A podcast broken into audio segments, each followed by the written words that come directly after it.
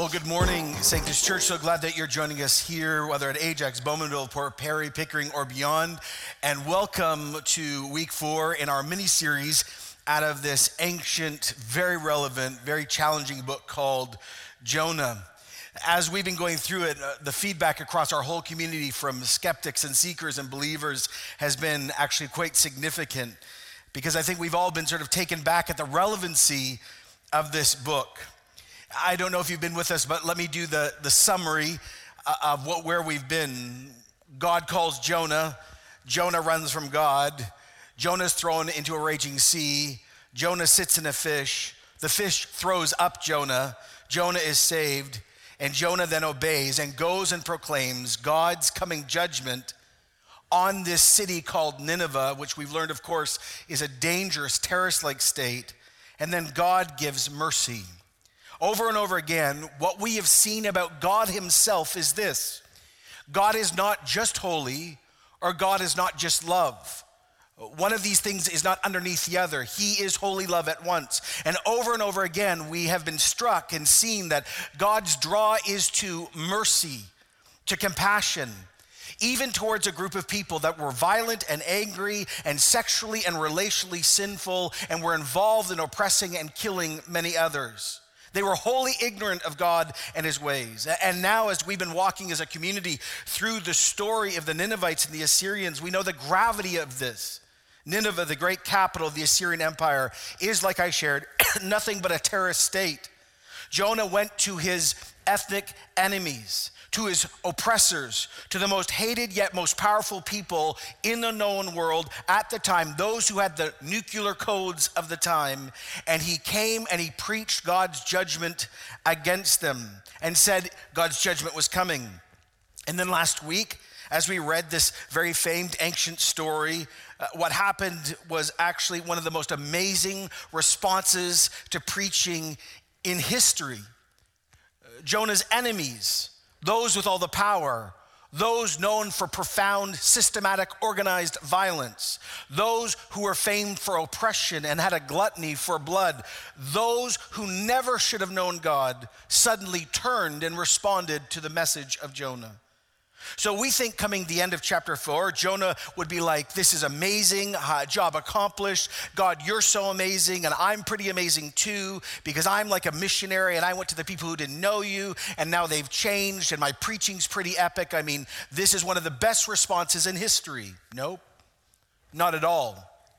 Jonah, as we've already seen, loves his country more than he loves the world. And when his enemies turned, and God's mercy was given to them, his reaction was this I feel betrayed. I feel used. I feel like a fool. And I hate all of this. Now, again, why the response? Why this coming anger? Well, first, Jonah had made the Jewish relationship with God an idol because God's love and ongoing forgiveness, he believed, should be theirs and theirs alone. And remember, this is the way we sort of bring this to life in our time. This would be like Hitler and his whole political machinery and all the key leaders, and actually the whole nation in 1942 having a Jew come to Berlin and proclaim God's wrath, and they actually believe him and they repent and they forgive each other and actually find God's forgiveness but since it's 1942, they've already invaded multiple countries. They've already killed hundreds of thousands or maybe millions already. A Holocaust has begun. They have killed, maimed, and raped and destroyed. And now God, in the middle of that, lets them off the hook. And Jonah says, This is not right. Jonah, by chapter four, has waited and waited for judgment, and nothing took place. No plagues, no fire from heaven, no invading army, nothing. And this mercy threatened, undermined, shocked, broke his view of God's justice. If God forgives people like this, then God, you're lowering yourself. You're cheating yourself. See, Jonah feels wounded. Jonah feels perplexed. Jonah even feels undone. So, after one of the greatest moves of God in history, what we would use in church terms, a real ongoing, not just revival, but awakening, one of the greatest responses to preaching ever, it reads like this in Jonah 4 1. But Jonah was greatly displeased and he became angry. It actually reads in the original text, he is furious. His mind is filled with words a man of God should not entertain. I guarantee you his face was flushed red, his pace frenetic and irritated. His anger, though, did not move him from the posture of prayer. Now, now let's remind ourselves, let's not forget. God himself had the right to be angry and was angry and did hate the nation's sin. Remember what the king actually said when they started to repent in Jonah 3 9. Who knows? God may yet relent and, and with compassion turn from his fierce anger so we will not perish. God was rightly angry. They broke God's law, and God, who is a judge, declared them guilty. They deserve to go to jail. But that's only part of the story. See, Jonah only likes God as holy and God as judge, but he does not also want God as mercy and God as compassionate. He wants the fullness of God, holy love, towards his own people, but not all people.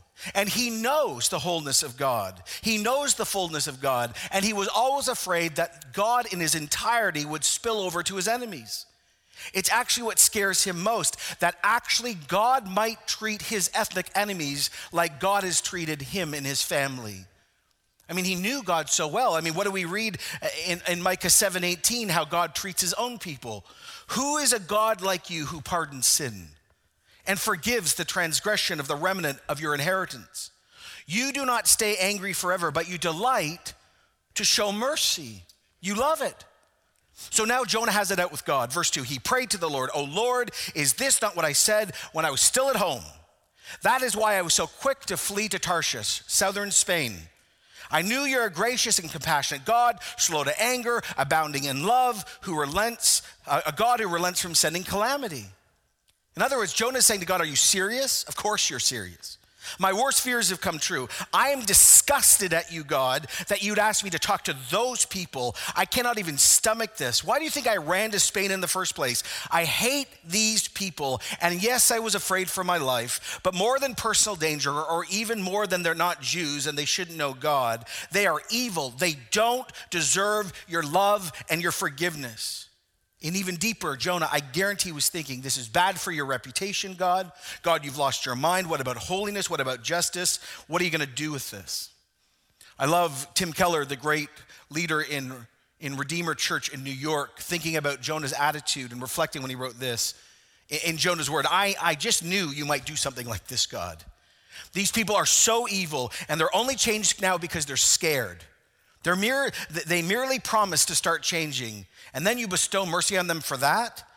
It's good that you're a God of mercy, but this time you've gone too far. Here's the amazing thing Jonah accuses God of being good, but God, good to the wrong people. I knew that you were gracious and a compassionate God, slow to anger, abounding in love, a God who relents from sending calamity. Now, this, by the way, is one of the greatest creedal statements of God found in the Old Testament.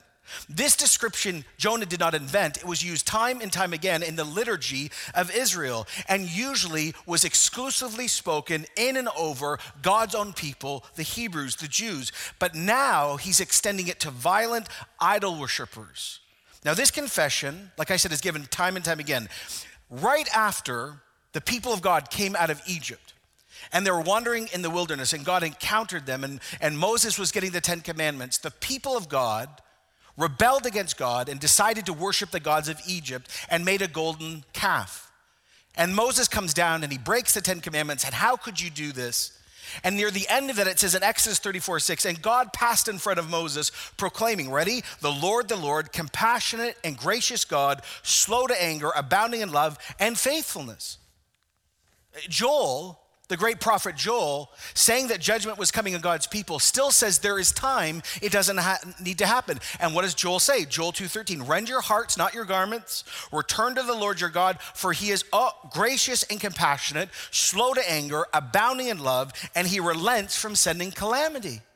Time and time again, the psalmists like David point this out. Psalm 103:8, the Lord is compassionate and gracious, slow to anger, abounding in love. He will not always accuse, nor will he harbor his anger forever. He does not treat us as our sins deserve, or repay us according to our iniquities. For as high as the heavens are above the earth, so great is his love for those who fear him. As far as the east is from the west, so as far as he he's removed our transgressions from us. So, so, so Jonah knows this about God. Jonah knows God loves extending mercy to people who don't deserve it. But now, this love and this forgiveness has extended beyond God's people to God's enemies. Now, there's more power, and if you're going to take notes for Connect Group or for your own thinking, write down the phrase gracious and compassionate, because those two phrases here are only used for God in the Bible. Compassionate means tender in affection, gracious means merciful. He favors others. Now, here's the wild thing I didn't know. This word gracious is connected to another word in Hebrew meaning the womb in a woman. In other words, it almost has overtones of a mother loving a child. And then it says God is slow to anger. Is anyone thankful this morning God is slow to anger? He does not, this is important, God does not delight in punishing the wicked. He does it because he's just, but it's not what his heart wants to do and he's abounding in love. This word love is the word hesed. We talked about this before. It's marital love, it's vow keeping love, it's real love. And Jonah says, No, no to all of this. These people have committed war crimes and, and, mass killings, and they oppress your people, and they hate your word, and they break all your laws sexually and relationally. They're dangerous and they're rebellious. Where is your justice? Where is your protection? I cannot trust you with my people's future. Uh, uh, if you forgive them, I mean, where's the deterrent? Fine. Now, O oh Lord, take away my life for it's better for me to die than live. Like a child yelling an exaggeration over my dead body, kill me now. But what is so shocking is in this very short story, Jonah himself has been offered the forgiveness of God, but he cannot accept in his mind that his enemies get the same deal he's been given. Now, even more is going on than we miss. Many rabbis, Jewish commentators, actually see the real implications of this. And, and this is what they wrote. Uh, the Jewish rabbis argued that the repentance of the Ninevites was a judgment on Israel because Israel at this moment was unrepentant. Jonah was therefore reasoning literally in his head since heathens are nearer to repentance, I might be causing Israel to be condemned. I would rather die. In other words, recognizing that the Ninevites might repent in response to God's word, Jonah is aware of the failure of his own people to repent. And as an Israelite, he would rather die than see non Jews repent and shame his own people. Like looking in a mirror, he realizes what the so called people of God have truly become. Well, what does God do? Kill Jonah? Remind him of all his own stuff? Turn him into a pillar of salt? Nope. God comes very close to Jonah and he just talks. It says, The Lord replied, Have you any right to be angry?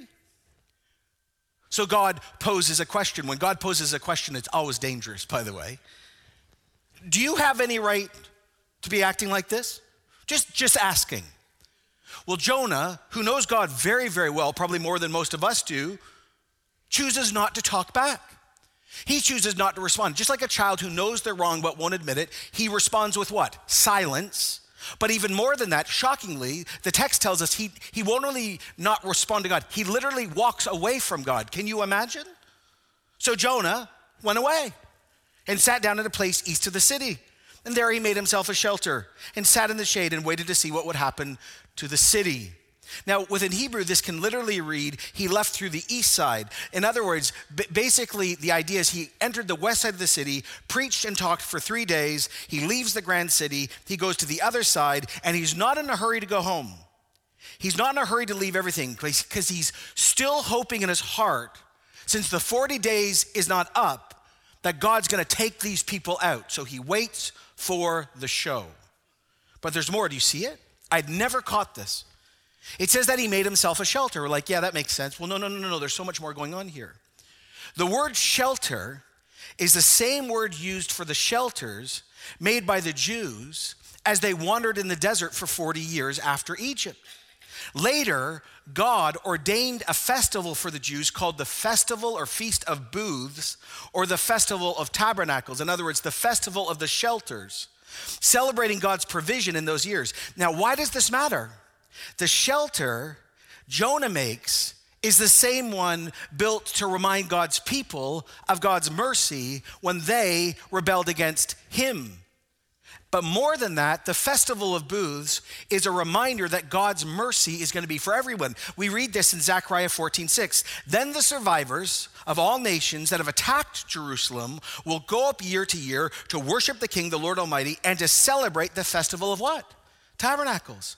So Jonah is literally sitting in the historical symbol of mercy and reminds the reader of God's heart for his people and all people. And as he's literally sitting in the physical reminder of mercy, he still wants nothing to do with what? Mercy. Well, God doesn't walk away from Jonah because God's compassionate and gracious to him too. And even though Jonah's walked away from God, and maybe you've walked away from God, God's just going to keep showing up and smiling and talking to you. The shelter was rough and it wasn't amazing, so God decided to give him a double blessing. Then the Lord God provided a vine and made it grow up over Jonah to give shade for his head to ease his discomfort. And Jonah was very happy about the vine. So, God, who we founded as the God of the land and the sea, the God who controls the fish, also controls the earth. And so he causes this plant to grow up. Now, by the way, if you are the technical historical person, this is actually a castor bean plant, if you care. It's known, you can find them today for growing shockingly in rapid ways, 8 to 12 feet tall, huge leaves, but we, are found, we find out that it's easily killed if you touch the stalk. The plant today is found in India and in the Middle East and in parts of Africa. So the vine helps with the shelter. Jonah's very happy. His mood changes. This is selfless joy over his own comfort. And now he's got a shelter and the huge plant to provide the cool and the hot Iranian sun so he can watch all these people get killed. He's very excited. Yet God is about to show him that his joy over personal comfort ha- has nothing, is not even close to compared to the joy and love he should have over the salvation of mm, a whole city. So, what does God do? I'm sure laughing. Excellent. But at dawn, the next day, God provided a worm. I love that. A grub. You attack. Which chewed the vine, and what? The great bean castor plant died. So, so God's not done. Back in chapter one, God sent a huge storm and then a fish. Now, here in chapter four, he sends a worm and then another huge wind. It says, when the sun rose, God provided a scorching east wind. Isn't that? He's like, he provided it. And the sun blazed on Jonah's head, and he grew faint, and he wanted to die again. It would be better for me to die than live. He's hot, he's angry, he's lonely, he's tired, he's sunburned, it's moving to sunstroke, he's exacerbated by the loss of the plant, and he's full of anger that God still has not taken out these people, and he just wants to die. Jonah's love for life and God shrivels like the plant. Just kill me now. And God says to Jonah, Do you have the right to be angry about the vine? Just asking. I do, he said. I'm angry enough to die. And the Lord said, But you've been concerned about this vine, though you did not tend it or even make it grow.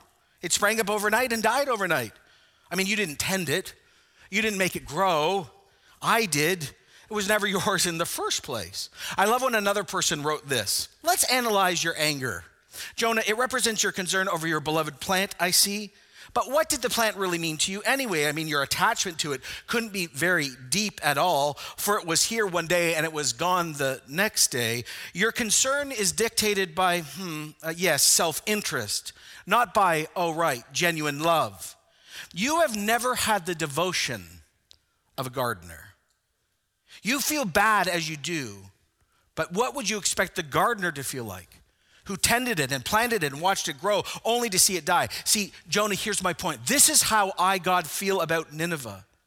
Only so much more. All those people, even all the animals, the cattle, I made them. I cherished them all these years. Let me tell you, Jonah, Nineveh has, has caused me no end of effort, but it still means the world to me. Your pain is nothing compared to mine when I contemplate their destruction. God points out Jonah's proud and angry posture had led him to have more pity for a small shrub that was here today and gone tomorrow than a whole city of people made in the image of God. See, Jonah, whether he'd known it or not, and Jonah had the word of God, and Jonah knew God, and Jonah, Jonah heard the voice of God, and Jonah was in the proximity of God, and Jonah was close to God. But Jonah, if all of that around him still moved from thinking of these people made in the image of God to actually they're sort of subhuman. Well, then it happens. God now points Jonah to look westward to the great walls of the city and then in Hebrew, it is so shocking to hear this out of God's voice because it says that God speaks with compassion, and literally you can read it God with a choked up voice. It says Nineveh has more than 120,000 people who cannot tell their right hand from their left, and even cattle, lots of them. Should I not be concerned about this great city? That word concern is compassion, and it literally means to grieve, to have your heart broken already, to literally not cry, to weep over it. This is amazing. God is saying, Should I not? Can you not see Jonah, my ambassador prophet, that I am not just heartbroken? Do you not understand that I, the eternal one, uncreated, who is holy, who has been deeply offended by these people's wickedness in every direction, I'm up here in heaven weeping over them? Jonah, they can't even tell their right hand from their left. They're spiritually blind, left to false gods. They use their own strength. They think that sex in multiple directions and money and power is what life is about. They're gluttons for violence. They think power is what life is about and nothing more. They don't know me. They don't know salvation. I, I've given so much mercy to you, my people. Why can't I do it for them too? Once again, God is undoing Jonah's wrong view. See, God did not choose the Jewish nation to be his people at the expense of all of us. Actually, God choose, chose the Jewish people, thank you, God, for doing it, and walked with them and gave them Torah and gave them the prophets and gave them his spirit and gave them their temple and gave them everything. Why? For the sake of the world. They were supposed to show everyone who God was. Isaiah 6 9, I will also make you a light, Israel, for non Jews, that my salvation may reach to the ends of the earth. Jonah, you think that all I have given you was just for you? No, you're literally endowed with all of this, so every person you hate can meet me too. But you know the shocking thing about Jonah? It ends with a question, not a period. God says to Jonah, Don't you see? And we do not have Jonah's response. I know so many of you virtually and then in our sites join us, and you are genuinely part of our community and you're not Christians. That's what I love about this church. That so many people come here who are seeking or skeptical. Uh, you might have the title Christian, but you're not a follower of Jesus, or actually, you are not part of our faith. And the very first thing I would like to say to you is well, what is the God of Jonah who's found fully in the face of Jesus by his Spirit, saying to you today, as a seeker, as a skeptic, as a wanderer, as a wanderer, well, here's what God says to you You are Nineveh. Every human being, the most devout spiritual person on earth, the most devoutly religious person on earth, and the most atheistic and secular person on earth, every one of us is in the same boat. Every human being cannot truly tell their right hand from their left. We are blind spiritually, unable to connect with God. And actually, by the way, God's judgment on us is real because, like we found out, when we became sinners and broke God's law, we attacked God Himself because God's law stems from who He is.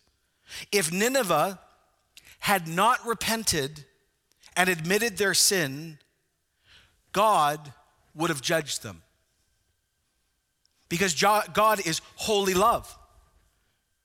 And what we need to recapture in our culture is this we are not the determiner of what is right and wrong. God is the determiner of what is right and wrong because God is God and we are not. And God has said certain things are sinful and certain things are not. And all of us in this room and every room I'm speaking to and everyone who's listening, all of us have broken God's heart and God's law. And if we do not turn to God and ask for his mercy, then we remain under his rightful wrath. Because we actually broke the law. And as a judge, he says, You are really guilty. What's going to come at the end of time is this it reads like this in Revelation 20. We're going to talk about this a lot more next week. Revelation 20:11. Then I saw a great white throne and him who seated on it, and the earth and sky fled from his presence, and there was no place for them. And I saw the dead, great and small, standing before the throne, and the books were open. Oh, and another book was open, which is the book of life. The dead were judged according to what they had done recorded in the books, and the sea even gave up their dead, and death and Hades gave up the dead, and each person was judged according to what they had done. And then death and Hades was thrown into the lake of fire. The lake of fire is the second death. If anyone's name was not written in the book of life, he is thrown into the lake of fire. See, here's what we need to recapture, whether you're a seeker or skeptic or Christian God is holy love. And God loves us not just the way we are, like I said last week. God does not love us just the way we are, God loves us despite the way we are.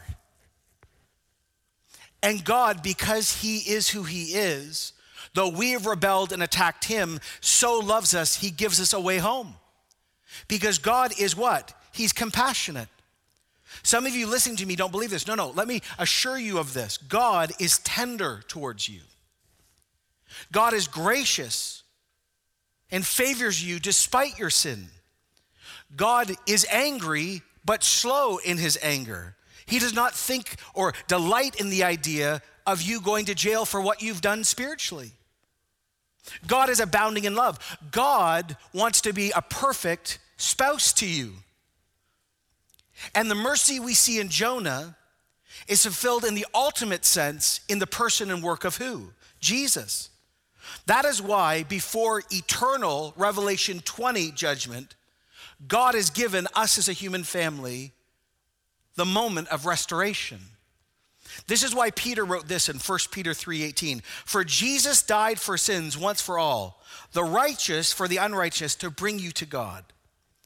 If you have never acknowledged your sin before God and never admitted that actually you are under the just wrath of God, then today is the day to humble yourself and admit you're only human, you're only made in his image. You, you actually are not in control, he is in control.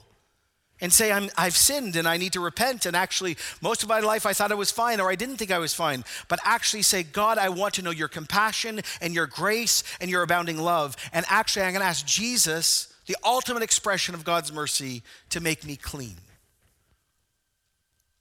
And now the very the most famous verse in the Bible makes sense.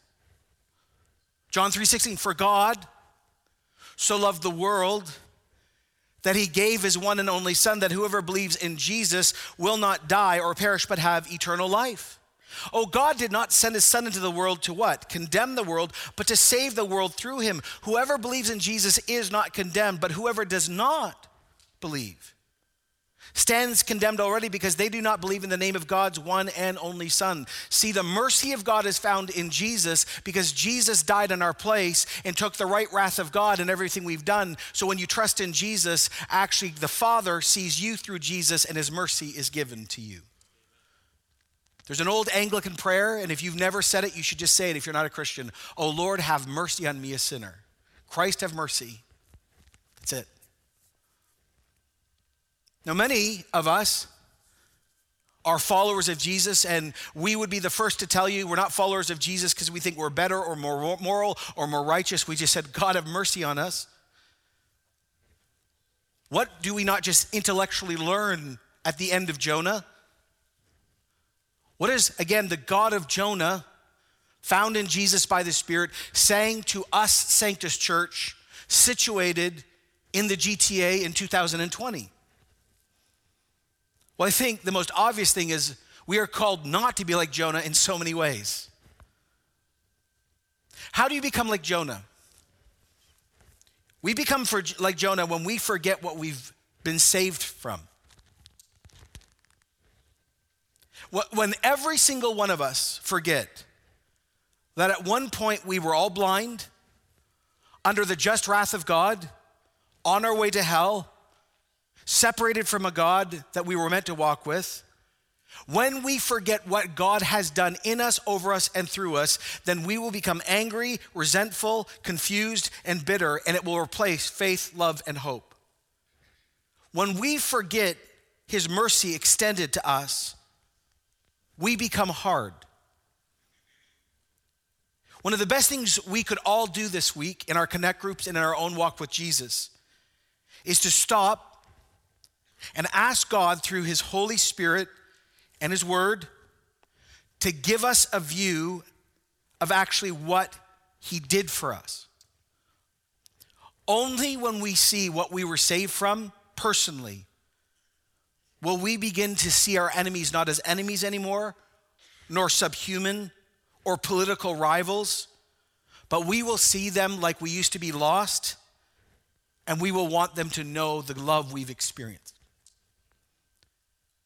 God, who's gracious and compassionate, slow to anger and abounding in love, we who have experienced those four things, if we for a moment forget that has been given to us as gift, as grace, as undeserved, we will become like Jonah so quickly and fold our hands and say, Take out those people. Here's a deeper question When was the last time you, as a Christian, if you are one, have wept over the lostness of your neighbors, friends, family, and this great city that we live in? It says here in Jonah that God had compassion. God grieved. It literally says in the text that God wept over Nineveh. You know, it's interesting, right at the near end of Jesus' life, Jesus, knowing what is about to be done to him by his own people and, of course, the world, says this in Luke 19 41. As he approached Jerusalem, he saw the city and what? He wept over it. I learned in the last few weeks that if you read the Gospels systematically, Jesus cries 20 times for every time he laughs. Now, this is not saying Jesus was out of control. This was not saying Jesus was depressed or having mood swings. This is not saying that Jesus couldn't have fun. this is revealing the true nature of God and the true nature of our world. Now, I know some of you aren't criers. That's fine. And some of you are criers. You know who you are. And I'm in between. It depends on the moment. But if you have never wept, let me put it a different way. If you have never been deeply moved over the lostness of people, if you have never sat by yourself or in community and thought about 6.2 million people from the whole world in the GTA and realized where they're going, then you have not fully entered into God's heart. We love God. We want to be like Him, fully devoted followers of Jesus. I'm not saying we need to be crying all the time. No, but if you have never been moved to the point where you've been undone by the God who weeps, you actually don't know God's heart yet. One of the best things you could do this week is not try to conjure it up. Don't put like onions under your eyes.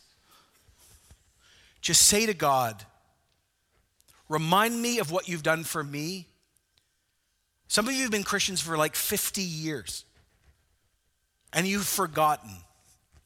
Some of you became Christians at three, like, I don't even remember when I was blind. He'll tell you. But every one of us needs to say to God, God, would you actually let me enter into your sorrow for the city? You'll never be the same. When you see how lost you were, and when you enter into the living heartbeat of God, then what I'm about to say next will make sense. By the way, what I'm about to say, this is the moment I should take my glasses off and you all should lean in. The great calling of the church is to reach out and to sacrifice comfort and status quo. God has already said in this church he is going to do profound things, and we're already seeing it. We as a church have been on a shocking journey that none of us never thought would happen.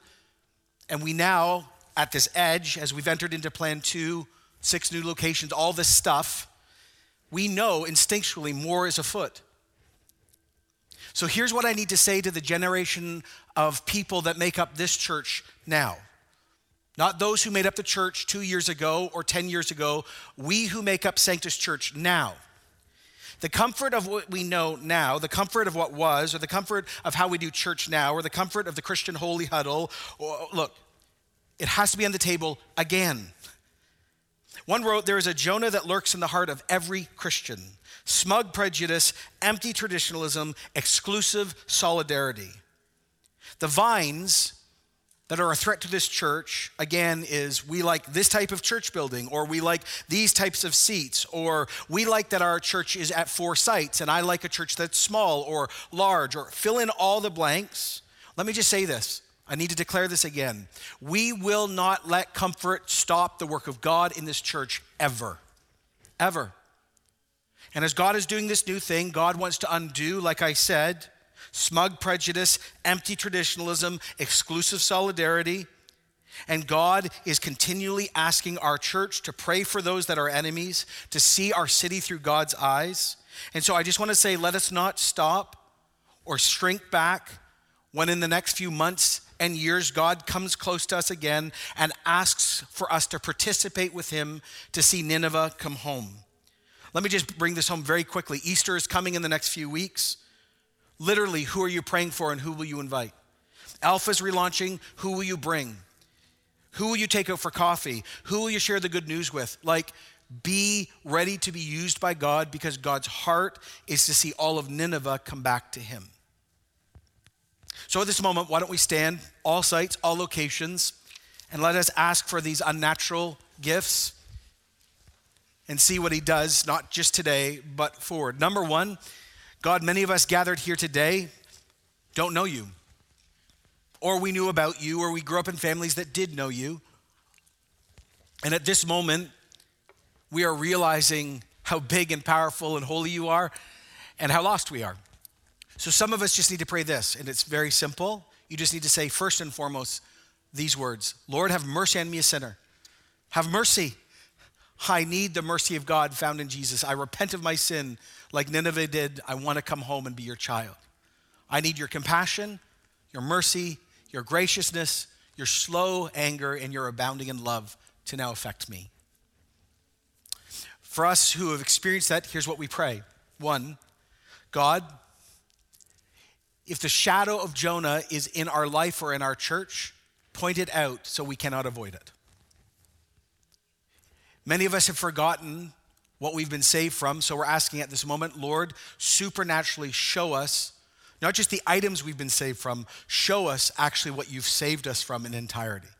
I actually would pray uh, that you would give people visions in our church of actually how significant the judgment and mercy of God has been for them that they don't even understand. Uh, second, we want to take a moment, and many of us sitting here have never wept over the city. We have never, some of us are like, God, I'm not even that emotional type of person. But we've never experienced your heart for the lostness of the city that we love. So, Father and Son, send the Holy Spirit across our church to actually have a moment where we are undone by the lostness of our city. Actually, let us enter into the weeping of God. And lastly, we again just want to say Jonah was about status quo and comfort and what was. And if you could just put your hands up for this, if you belong to this church, we just want to say to you again God, we are your church. We own nothing. You are the head of this church, Jesus. You use this church any way you want to reach any group you want in any moment you want. We don't want to get in the way. Just come and do the unnatural among us. And we want, unlike Jonah, to see Nineveh come home and be saved.